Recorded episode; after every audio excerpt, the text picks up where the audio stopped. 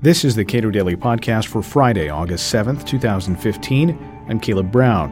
After the financial crisis of 2008, not much has changed, at least not in a way that might prevent or soften the effects of another crisis. And now that the Fed has moved more directly into credit allocation, the path back to a coherent monetary system seems longer than ever. So says Judy Shelton, co director of the Sound Money Project at the Atlas Network. We spoke last week during Cato University. Why is it that you believe that uh, the global financial system, the monetary system, is set to have a repeat of what happened in 2008? Well, I think it's completely without order. We've lost sight of what is the primary role of money. It's supposed to be a unit of account. It's supposed to convey price signals in an accurate way it's supposed to be a reliable store of value. And we talk about free markets and a global economy, and yet, if, if free markets are to work, you have to be able to make decisions based on the price signal. If the money unit can be corrupted through the discretion of monetary officials, it really distorts financial capital flows and you have lots of investment in unproductive activities. And I think that's why we're seeing such a disconnect between the performance of the real economy and uh, the sky high valuations of financial assets in global markets. Well, let's uh, dig down a little bit in terms of this uh, separation between what happens in the real economy and the valuation of financial assets. Why do you believe that separation has occurred and even accelerated in the last five, six years? Well, in the wake of the 2008 crisis, we have given central banks immense power, even more power than they had before, to try to alter the value of the money unit in order to affect people's behavior, to make them make financial decisions in accordance with what the government thinks would be good for the economy. Which is like spending versus saving. Yes, if, if you make if you make interest rates inordinately low, um, then that money makes it possible for investors, say, to buy up equities. It starts pushing up financial asset prices. Uh, what about homes? We have housing is going up twice the rate of generalized inflation. You have to wonder, with such low growth, why we have any inflation at all. But I think what, what we are experiencing is a, a financialization of the economy, where people are more geared to listening to what central bankers hint at in terms of future rates, and everything's on a hair trigger because the only way you can make any money is to take a chance that you can use the cheap funding and buy up the market, but you better be prepared to dump it in a hurry if anything starts to go wrong. And uh, meantime, people who are playing by the rules, people who worked and saved and put away money so they could finance their own retirement, they are subsidizing this. They are getting next to nothing on their savings account. Monetary policy, instead of instead of enforcing the connection between effort and reward, is really making suckers out of savers. And that, that goes against American principles. So, uh, in your idealized world, we would not be seeing low rates? We'd be seeing higher rates? We'd be seeing market rates of interest? Market rates. Market rates. What the Federal Reserve is doing is, is very close to central planning. And I, I used to analyze the Soviet economy. And um, I thought we decided that free markets were better arbiters of, of how to use resources than, than central planners. But we are effectively trying to, to push buttons through monetary policy uh, it's the ultimate trickle down because the people able to borrow at 1% who can make money buying up financial assets, uh, they are rewarded in a way that I think is, is, is quite unfair. We have monetary favoritism where one segment of the population is making out like bandits, while uh, Main Street, if I can call it that, is finding it more difficult to um, carry out their own economic aspirations. What, what really bothers me about the situation now is I think when rates are this low, banks are deciding that they are better off churning U.S. government securities and sort of playing this recycling game with the Federal Reserve, even though it's for a low rate of interest. Uh, they don't get charged with regulatory noncompliance. They don't have to put up capital against loans. I think it's really discouraging community banks from making loans, traditional loans to consumers or to entrepreneurs or small business, people who want to actually do something productive. And, and that's the big problem. This disconnect is, is making it worse for the people who would like to do something productive economically. And at least part of the problem has been that banks have not responded the way central banks wished they might. Exactly. And I, I wonder how many years we're going to give this experiment time to, to play out with no results. At the time, it was anticipated that we'll flood through quantitative easing, we'll flood the markets. The, the Federal Reserve will come in and buy up a huge percentage of the debt issued by our Treasury. They will finance our deficit, but it will be worth it because that will get the ball rolling. It'll put more reserves in the accounts of banks and they can lend those out. And the big worry at the beginning was, oh, that'll be highly inflationary. What's really scary to me is I never thought I'd say this we don't have the inflation. Inflation is the dog that's not barking. Because if things were working the way the Fed thought they were going to, the banks would be lending out that money and the borrowers would be investing in new plant and equipment and expanding production and hiring people. And those people would then get higher wages, and we would have genuine demand, and then you would see the inflation.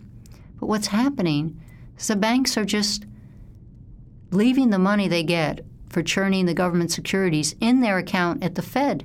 They're just leaving them as excess reserves. We're drowning in excess reserves. It's this impotent pile of reserves that banks are keeping with the Fed. They now get paid by the Fed on those reserves. They have very little incentive to make a genuinely risky loan. Very little incentive. They can. They never have to offer uh, hire another loan officer.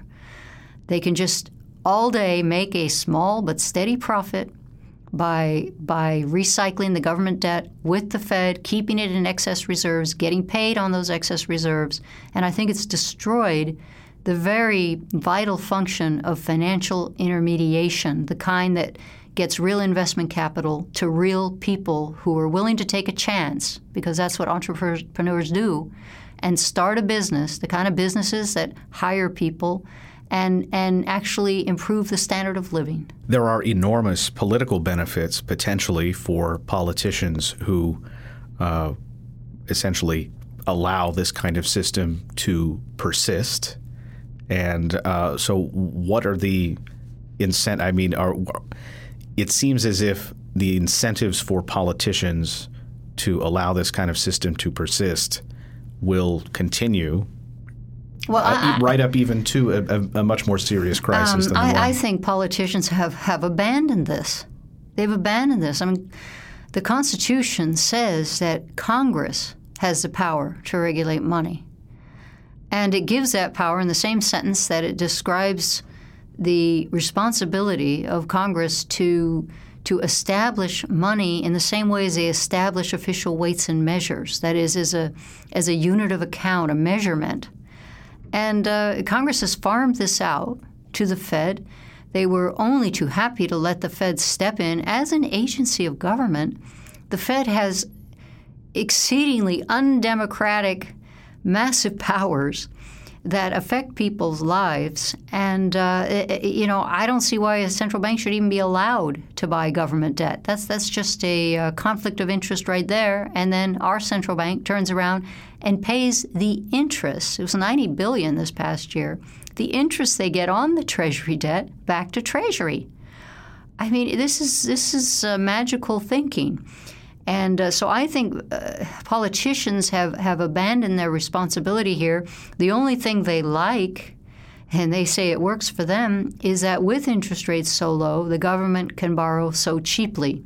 So you have monetary policy today that is catering first and foremost to heavily indebted government, allowing them to borrow cheaply and secondly, to big listed corporations who are largely lo- using cheap money to buy back their own shares and drive up the equity prices for their own companies. And um, the losers are just the average people who aren't in a position, a privileged position, to benefit from zero interest rates. And in fact, it's the big losers are the savers who only get zero interest on their savings. Progressives have witnessed this separation between um, corporate borrowing and corporate investment, and their solution is, well, we should we should seem to we should be compelling corporations to bar uh, to invest. You know, uh, this takes us one step closer to central planning. I'm just waiting for the Federal Reserve to start forcing banks to make loans, but then they'll have to specify who is a so- suitable borrower. Then you're very close to the, the system the Soviet Union had before it collapsed, with the government deciding the suitable entities to receive funding. And uh, I hope we're not getting to that point. W- what surprises me, because frankly, um, the Tea Party and Occupy Wall Street come pretty close together in realizing that what the Federal Reserve has been doing for the last seven years has not spurred growth. I mean, people would have been, I suppose, willing to give this experiment a chance. A chance, even if they knew that, well, First, it's going to benefit big government, then it's going to benefit big corporations, then it's going to benefit wealthy investors, but ultimately it will trickle down and they'll start creating jobs and, and expand production, and people will get hired, and then the pressure on hiring people will cause wages to go up. I mean, how long are, are the left willing to wait for this experiment to pay off? Uh, at some point, aren't they going to say, um, it's not working?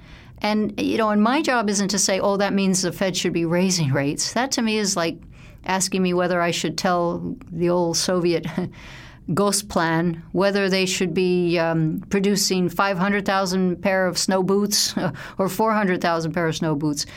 The problem is central planning, and um, I think that that central banks, our own particularly, have gotten way too influential, way too dominant and um, people don't really invest. They just wait to make paper profits based on the latest thing that Janet Yellen says. So, short of uh, the wholesale exit of uh, the United States and Europe and other countries from central banking as a as an institution, what are means of exit for people who uh, care about money as a unit of account, a store of value, and a a method of exchange? I think this needs to be elevated to a very important political issue that anyone who aspires to be president of the United States needs to address in a comprehensive way. Because uh, when you consider that the 2008 presidential campaign was interrupted, that the televised debate that had been scheduled between McCain and Obama was canceled so that they could race back to Washington to deal with this crisis, that tells us what are candidates going to do if we get another meltdown between now and Election Day 2016? I want to hear some bold proposals out there among candidates. I want them to say that what we have today is as far as international monetary relations, it's it's it's worse than a non-system. It's an anti-system. And uh, I believe that it had a major role in causing the 2008 financial crisis by, by distorting signals, distorting investment, giving people incentives to make empty investments, to just speculate and play with financial instruments, rather than the really blessed mission of financial intermediation, which is to supply the seed corn from people who have sacrificed who've said I'd rather save than consume because I want to invest in a project that has a potential to bring about a greater harvest. I mean, that is capitalism. That's the best part of capitalism. And banks should be a noble part of that. They should not be drawn into the speculative game with government, or worse, made into utilities, just churning government securities, uh, playing footsie with the Federal Reserve. I, I think it's a shame that banking has come to that. Judy Shelton is co director of the Sound Money Project at the Atlas Network. We spoke during Cato University. Learn more about Cato U and other events at our website, cato.org.